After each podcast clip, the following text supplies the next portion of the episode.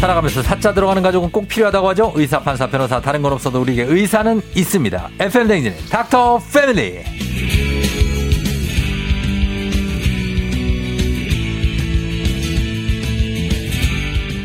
듬직한 체격과는 달리 아주 섬세한 분이죠. 피부 알려주는 남자 피알람 피부과 전문의 김홍석 원장님 어서 오세요. 네, 안녕하세요. 반갑습니다. 예, 반갑습니다.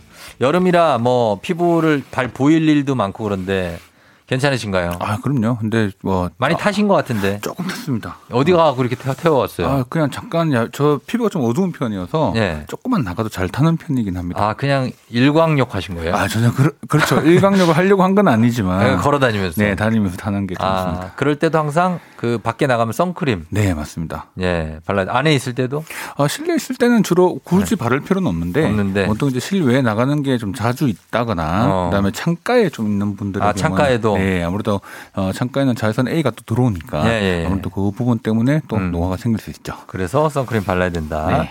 자 선생님 어떻게 모기는 잘 물리시는 타입인가요? 저는 잘 물리진 않는 것 같아요. 아 그래요? 네. 잘 물리게 생겼는데. 생각보다 잘 안 물립니다. 아 그래요? 네. 음. 어 일단 잘 안 물리고 만약에 모기 물렸을 때 왜 임시방편으로 뭐 이거 뭐 옛날 얘기긴 하지만 침 바르기도 하잖아요. 네네. 그거 막 여기다가 막 십자로 만들어 가지고 막 뭐 이렇게 꾹꾹 맞아요. 누르고 근데 네네. 그거는 어떻게 효과가 좀 있습니까? 아, 사실 어, 없지 않습니다. 있습니다. 있어요? 네. 오. 어, 왜냐하면 피부 온도를 떨어뜨려준 역할도 있고요. 예, 예. 피부 이제 그 침의 산도 때문에 네. 어, 이런 이제 혈관 확장 반응이 살짝 좀 떨어지는 효과도 아, 있어서 예, 예. 전혀 없다. 근데 무조건 침을 또 무조건 막 듬뿍듬뿍 발라라 이건 아니지만 음. 어, 잠깐 임시방편체의 효과는 될 네. 수는 근데 있습니다. 약간 그 모기 물렸을 때 바르는 그 파스 있잖아요. 네네. 그게 약간 침 느낌도 좀 나. 그렇죠. 그 네. 피부 온도를 약간 떨어뜨려주는 느낌 때문에 아, 그게 좀 차갑게. 그게- 네, 그게 가려움증을 완화시켜 주거든요. 그러면 어떻게 찬물로 좀 헹구면 괜찮나요? 보통 그렇죠. 그래서 어. 찬- 좀 차갑게 온도를 두면 되게 그 부분의 가려움증이 사라집니다. 아 그래요. 네. 어 좀 차가게 하게 해라. 그리고 이 왜 눈 옆에 물렸을 때 네, 많이 그럴 때는 붙죠. 좀 크게 붓잖아요. 네네. 그럴 때는 어떤 처치를 아, 해요? 이것도 마찬가지인데 방금 제가 말씀드렸던 것 똑같이 네. 어, 얼음 있죠. 얼음으로. 얼음을 약간 너무 대지 말고 얼음을 네. 약간 두껍게 이렇게 좀 싸서요. 네. 살짝 대기만 하더라도 어. 그런 붓는 거 온- 혈관이 확장돼 있는 부분들을 좀 줄여줄 수 있고요. 음. 그다음 그 주변을 살짝씩 롤링을 좀 해주면 어. 그다음 이 붓기가 조금씩 완화됩니다. 완화돼요. 그래서 좀 가라앉고 나서는 어떻게 합니까? 어, 가라앉고 나서는 뭐 좀 지켜보시면 되는데 약을 좀 너무 심하면 드셔야 되겠지만 네. 보통은 이제 그렇게 해서 대부분 좋아지는 경우가 대부분이어서 그래요? 어, 예, 굳이 그 그렇게 잘할 필요는 눈 없을 것 같아요. 다래끼 났을 때는 어떻게 해야 돼요? 다래끼는 염증 반응이기 때문에 네. 반드시 항생제를 복용을 하시거나 네. 그다음 증상의 정도에 따라서 우리 뭐 눈썹을 뽑아준다 이런 것도 있잖아요. 어, 근데 그렇죠, 모분- 그렇죠. 근데 무분별하게 뽑으면 좀 안 되고요. 안 되고. 그 안에 있는 그 어, 피지선 자체 안에 있는 눈 안에 있는 피지선이 또 있거든요. 네. 그게 막혀서 생기는 게 다래끼기 때문에 다래끼니까, 네. 예, 그건 아무래도 이제 그런 부분들을 좀 치료가 적극적으로 필요할 수 그럼 가라앉히려면 냉찜질보다는 온찜질이 낫고. 아, 네. 보통은 이제 냉찜질하고 온찜질하고 할 수 있는 거 차이가 조금 있긴 한데요. 네. 보통 우리가 이런 어, 붓기를 가라앉혀 준다거나 음. 염증을 완화시켜 주는 목적으로는 네. 냉찜질이 좋습니다. 냉찜질이 염증을 완화시켜주는. 네. 아 그래요? 알겠습니다. 자 어쨌든 오늘 매주 다양한 분야의 의사 선생님들과 함께하는 닥터패밀리 이번 주는 피부과 피알람 김홍석 선생님과 함께합니다. 오늘은 여름철에 특히 존재감을 나타내는 기미에 대해서 한번 얘기를 해볼 텐데 9455님이 거울 보고 연한 점 같은 게 생겼길래 기미구나 했는데 근데 기미가 아니고 그냥 잡티라고 하던데 기미하고 잡티하고 뭐가 다른가요? 하셨어요. 아, 이거 정말 많이 여쭤보시거든요. 네. 근데 기미는 그냥 쉽게 이야기하면 네. 이상 색소 반응입니다. 어. 자, 그래서 마치 우리 얼굴에다가 네. 먹물을 흩뿌려 놓은 듯한 느낌으로 희미하게 어. 깔려 있는 듯한 느낌이 어, 드는 예, 예. 김이고요. 그게 김이. 잡티는 색소에 있는 세포 병변의 문- 문제거든요. 일종의 점하고 비슷한 성격을 좀 보이는 특징을 가지고 있어요. 어, 예. 그래서 실제로 뭐 우리 현미경이나 조직을 봤을 때 완전 다른 성향을 보이게 되는데 음. 기미는 그냥 색, 색소의 문제, 음. 그다음에 잡티는 세포의 문제 이렇게 좀 어, 보시면 됩니다. 그래요? 그럼 둘 중에 뭐가 더 점하고 가깝다고요? 어, 잡티가 좀 더 그나마 좀 가깝죠. 잡티가 근데 이렇게 재질감이 이렇게 평면입니까 아니면 재질감이 있습니까? 네. 어, 평면인 것처럼 안, 그러니까 눈을 감았을 때 아무것도 안 느껴지는 것도 있지만요. 예, 예. 오돌토돌하게 튀어올라오는 아. 것들도 우리나라에서는 이걸 잡티라고 명명을 하는데 예. 실제로 이 잡티라고 하는 표현이 예. 피부과적으로 공식 용어는 아니에요. 아 네, 그래요? 근데 우리나라에서는 이제 모든 사람들이 동용, 통용하는 용어다 어, 보니까 예. 일반적으로 병원에서도 함께 사용하고 있는 용어기도 합니다. 원래는 뭐라고 해요? 아, 보통 뭐 흑자나 검버섯이나 이런 여러 가지 다른 용어들을 쓰게 아, 되는데 예. 예, 근데 우리는 어, 잡티라고 하는 걸로 그냥 네. 그런 모든 것들을 통, 한 번에 통칭하는 이제 거예요? 통칭하는 걸로 그럼 얘기하는 기미 거죠. 이퀄 검버섯입니까? 아닙니다. 그것도 기미는 아니에요? 아, 기미는 그냥 완전 다른 질환 중에 하나고요. 네. 어, 실질적으로 아까 아까 또 그- 그냥 마치 깔아놓은 듯한 느낌이 드는 거기 때문에 음, 네. 옆에서 보시면은 정확하게 경, 경계가 보이는 경우도 있지만 희미하게 경계가 깔려 있다는 느낌. 희미하게. 네, 근데 보통 음. 남성분들은 네. 어, 지- 어, 기미가 잘 없으시거든요. 어. 그래서 대부분 우리가 뭐 손등에 생긴다거나 네. 뭐 이런 것들은 다 잡티 병변에 다 가깝습니다. 잡티예요. 네. 기미가 아니고. 네. 그러면 기미인지 아니면은 뭐 기미가 어떻게 생긴지 이걸 막 막아야 될 텐데 여름철에 기미 걱정하는 분들이 많은 거 보면은 햇빛이 좀 영향을 미치나 봐요. 아, 그럼요. 기미는 뭐 가장 대표적인 첫 번째 악화 요인이 네. 어, 바로 자외선이죠. 자외선, 네, 두 번째는 여성 호르몬입니다. 여성 호르몬이요. 네, 그래서 남성분보다 네. 여성분들이 기미가 월등히 많은 게 그 이유고요. 네. 20대보다는 40대가 평생 내가 여성 호르몬에 노출될 기회가 많잖아요. 네. 그러니까 40대, 50대 때가 훨씬 더 많아지는 겁니다. 아, 그래서 그래요. 어, 보통 이 두 가지가 가장 큰 원인이라고 어, 돼 있고요. 요즘엔 음. 또 뭐 블루라이트나 여러 가지 뭐 또 좀 복잡하게 또 많이 가긴 하는데 음, 네. 실제로 가장 크게 두 가지는 그 정도 생각하시면 되실 것 어, 같아요. 그럼 일단은 시각적으로 볼 때 기미가 생기면 어떻습니까? 어 그냥 어 피부가 조금 지저분해 보인다고나 해야 아, 될까요? 지저분해 보인다? 네. 그냥 뭔가 깨끗해 보이지 않고 네. 지저분해 보이는 느낌이 드는데 이걸 대부분 사람들은 잘 인지를 못하는 경우가 많고요. 어, 그래요. 아니면 눈 밑에 보면 이렇게 팬더 모양처럼 이렇게 네. 선 이렇게 딱 동그랗게 아. 검게 이런 모양들 양쪽에 똑같이 오는 경우도 네, 있거든요. 그런 경우도 있고. 우리나라에 좀 흔히 좀 볼 수 있는 어, 그런 기미인데요. 어. 네. 어, 그런 경우는 조금 치료가 까다롭기도 하죠. 까다롭기도 하고. 네. 그럼 피부과에서 기미 치료가 사실 쉽지 않다. 가장 어렵다는 말이 있던데 맞습니까? 네. 맞습니다. 어려워요? 아, 쉽잖아요. 왜 어렵지? 아, 이게 우리가 보통 우리 잡티나 점이나 이런 치료 방법들은요. 네. 강하게 치료하는 걸 원칙으로 아. 하고 그래서 저희가 한 두세 번에 확 빼는 방법을 쓰거든요. 점 같은 거는. 네. 근데 네.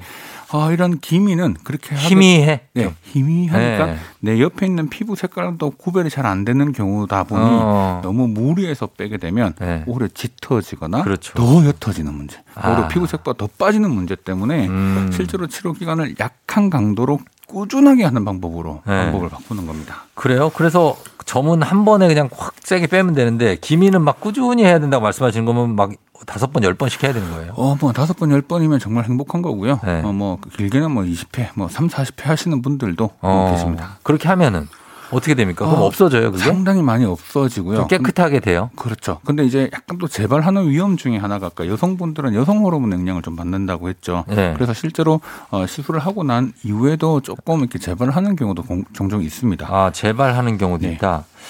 아, 좀 막막하네. 예. 아. 그러면 어, 레이저 치료를 해야 됩니까? 어, 가장 중요한 거는 레이저 치료가 가장 기본이고요. 레이저 네. 치료를 했을 때도 그 정도 시간이 걸리기 때문에 네. 사실 상- 상당히 중요한 부분이긴 하지만 이제 홈케어로 우리가 네. 집에서 조금 더 할 수 있는 방법 중에 하나가 아, 예. 비타민 C가 들어가 있는 제품. 비타민 C. C. 예, 보통 뭐 비타민 C 앰플, 뭐 네. 세럼 이런 것도 좋고요. 네. 어, 이런 제품들이 좀 기미를 좀 완화시켜주는 성분으로 되어 있거든요. 음. 그래서 실제로 그런 것뿐만 아니라 네.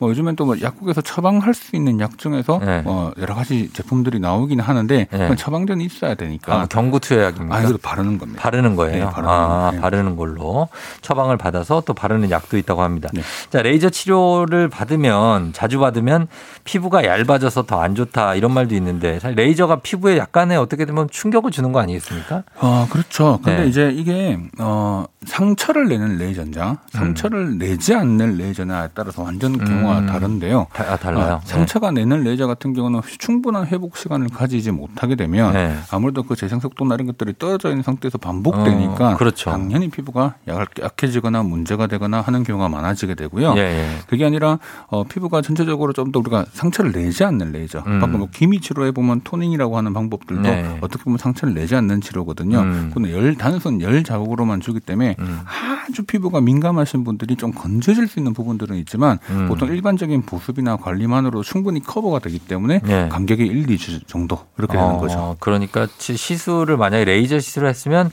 그 다음날 다다음날 정도 계속 좀 쉴 필요가 있는데 이 직장인 분들은 그게 안 되거든요. 네. 잠깐 쉬는 날 시간 내서 하고 그 다음날 또 출근해야 되고 뭐 이러니까 그래서 그렇게 되면은 그 그러면 관리가 안 되고 약간 부작용이 나올 수도 있고 막 그런 거 아닙니까? 아, 보통 이제 가장 큰 부작용이나 주의사항은요. 제가 네. 볼 때는 너무 잘 하려고 하는 게 더 문제인 것 같아요. 잘 하는 건 뭐예요? 그러니까 뭐냐면 네. 아, 클렌징도 열심히 클렌징도 열심히 하고요. 어. 뭔가 이렇게 바르는 것도 많이 바르고요. 막 열심히 하신 분도 예, 예. 있어요. 그러니까 이게 오히려 기미에 있어서는 네. 아, 조금 부족하게 안 하셔도 됩니다. 어, 안 해도 돼요? 아, 왜냐하면 우리가 수건을 쓰더라도 좀 조금 가볍게 쓰고 클렌징도 네. 작하게 해줘야 돼 자극이 덜한데 음. 우리가 이런 자극을 어, 계속 더 주게 되는 게 기미를 나쁘게 만들어주는 어. 요인으로 분류가 되기 때문에 예, 예. 어, 너무 내가 관리를 열심히 한다고 투마치 하게 하게 되면 예. 오히려 좋지 않습니다. 어, 알겠습니다. 자, 이렇게 오늘 어, 기미에 대해서 좀 이렇게 개괄적으로 알아봤는데 어, 김홍수 선생님과 함께 여러분 궁금한 것들도 사연 받고 있습니다. 일단 질문 여러분 계속해서 보내주세요. 단문 50원, 장문 100원, 문자 샵 #8910 콩은 무료입니다. 저희가 10분 추첨해서 질문 보내주신 분들께 선물도 드리니까요. 일단 음악 듣고 와서 오늘은 기미 또 그 밖에 피부 고민에 대해서 또 해결해 보도록 하겠습니다. 자, 음악 갑니다. 아, 우리 청취자분들. 아, 굉장히, 어, 예상을 하신 분들도 있어요. 이 음악 하나 갑니다. 컨츄리 꼬꼬. 아, 기미, 기미. 컨츄리 꼬꼬의 기미, 기미 들었습니다. 예, 오늘 기미와 함께, 어, 상담을 하고 있는 김홍선 선생님. 기미, 기미. 괜찮죠? 네, 너무 좋습니다. 네, 느낌 아, 있게 듣고 왔습니다. 자, 오늘 청취자 여러분들 보낸 질문 좀 한번 볼게요. 어, 하하호호 님이 경락 마사지를 하는데 피부, 기미 제거를 하려고 피부에 갔더니 경락 마사지를 하면 기미가 더 생길 수 있다고 하는데 진짜냐고. 아, 그보다 김이 그 부위에 마사지를 너무 강하게 누르는 방법은 자극을 주는 거거든요. 네. 그래서 그런 걸 피해라고 이야기를 하는 거고 아. 만약에 기미가 없는 부분 다른 뭐 목이라든지 네. 이런 부분들을 마사지를 해서 풀어주는 것은 상관이 없습니다. 아, 그런데 얼굴을 너무 세게 누르면 안 돼요? 그렇죠. 마, 마찰을 주는 방법은 좋지 않습니다. 어, 좋지 않고 기- 피부 기미엔 좋지 않은데 피부의 혈액순환엔 좋은 거. 아, 그렇죠. 그런 순환은 좋지만 그 딜레마네요. 예, 그 문질러주는 마찰이 네. 기미를 나쁘게 만들거든요. 아, 그래서 그런 게 하여튼 겹치 좀 이렇게 그렇죠. 대치되는 게 있습니다. 네네. 우당탕님, 기미도 혹시 옆으로 자꾸 번지나요? 아, 기미는 번질 수 있죠. 보통은 어. 이제 눈가 주변에 생기는 경우도 있고요. 네. 광대 쪽에 많이 생기기도 하고요. 음. 이마 쪽이라든지 그다음에 우리 턱 옆에까지도 이렇게 생기는 경우도 많습니다. 어, 그래서 번질 수 있다. 네. 8624님, 얼굴 온도가 올라가면 기미가 더 올라온다는데 맞나요? 아, 꼭 이 부분에 대한 얘기는 아직까지 조금 여지가 논란의 여지가 좀 있긴 한데요. 네. 어, 아직은 뭐 어, 반반이라고 생각하시면 되실 것 같고 네. 현재까지는 밝혀진 건 없습니다. 근데 그 피부과 선생님들이 보면 열을 빼야 된다. 얼굴에 열이 어, 좀 더 나이가 더 들게 만든다. 이런 얘기 많이 아, 하시던데. 그렇죠. 이제 그는 혈관의 문제거든요. 네. 혈관이 이제 불필요한 혈관들이 피부 표면에 자라 들어오는 경우가 네. 꼬리 염증이라든지 여러 가지 손상을 일으키는 원인 중에 하나로 보고가 되고 있기 때문에 네. 기미 주변에 그런 혈관들이 많이 보이는 경우가 치료가 되게 어려운 걸로 돼 있어요. 어. 그래서 실제로 이제 그런 경우는 이제 치료가 되는데 그게 꼭 피부 얼굴의 온도랑은 상관 있는 건 아닌 문제라서 아, 예. 혈관과 그다음에 좀 이런 염증도 정도 이런 음. 거에 따른 차이가 있다고 생각하시면 되실 것 같아요. 그래. 이분들은 뭐 예를 들면 그런 거죠. 이제 얼굴이 차가우면 좀 낫지 않을까 해서 찬물로 이렇게 막 뭐 터치를 좀 많이 하신다든가 네. 그런 게 도움이 됩니까 피부에? 아, 완화는 될 수 있겠지만 네. 그게 그 자체가 더 치료로 더 좋아지거나 그런 개념으로 접근하기는 좀 어렵지 않을까 아, 싶어요. 굳이 얼굴 온도를 그럼 낮추지 않아도 됩니까? 아, 너무 올라가는 것보다는 우리가 네. 항상 정상 온도로 유지시켜주는 게 네. 굳이 기미가 아니어서도 네. 다른 여러 가지 문제들 때문이라도 어. 뭐 우리가 보통 온도를 너무 높이지 않는 건 좋죠. 어, 선생님, 선생님은 사람의 기본 온도를 37.5도라고 하시잖아요. 네. 맞습니까? 네. 아직도 그거 유효합니까? 네.